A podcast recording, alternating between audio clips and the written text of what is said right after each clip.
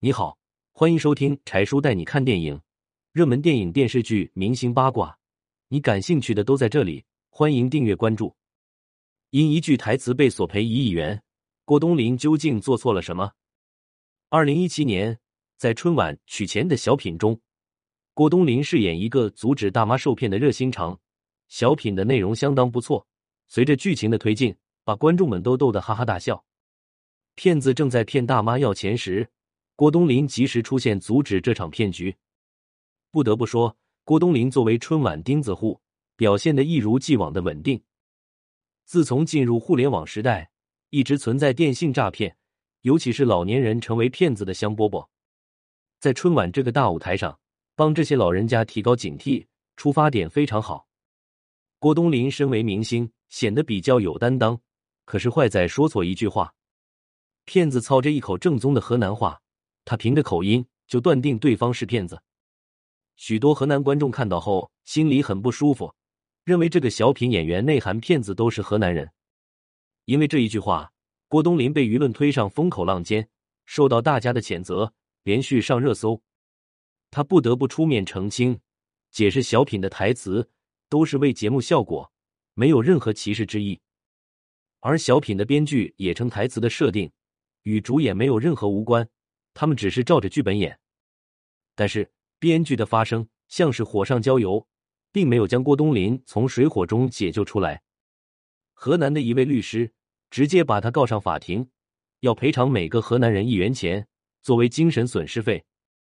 这么大的赔偿金，着实有点耸人听闻。因为这个省的人口数量超过一亿，法院认为小品只是一种文艺表达方式，这个起诉没有得到立案，律师的诉状自然不成立。虽然法院还了郭冬临的清白，但这件事的影响非常恶劣，他的人气也因此大打折扣。二零零八年，他罕见的没有出现在央视春晚上，二十年来第一次缺席，直到二年后，在老搭档邵峰的盛情邀请下。才重新现身央视舞台，他们为大家表演《爱的代价》这出小品，大受观众欢迎。而今郭冬临只在短视频平台展示他的生活片段，在视频里会有一个女子出现，不少观众都以为是他的妻子，其实只是搭档而已。现实中，郭冬临的感情生活一直都是一个谜。曾经流传很广的一个版本，说演员张凯丽是他的老婆。不过，他很快否定这个说法，自己的老公是一名作家，两个人感情稳定。之后又有传闻，郭冬临舞台上的妻子牛莉是真老婆，因为两个人自带夫妻相。其实，牛莉的夫君是一位富商，她晒出和老公的照片后，谣传不翼而飞。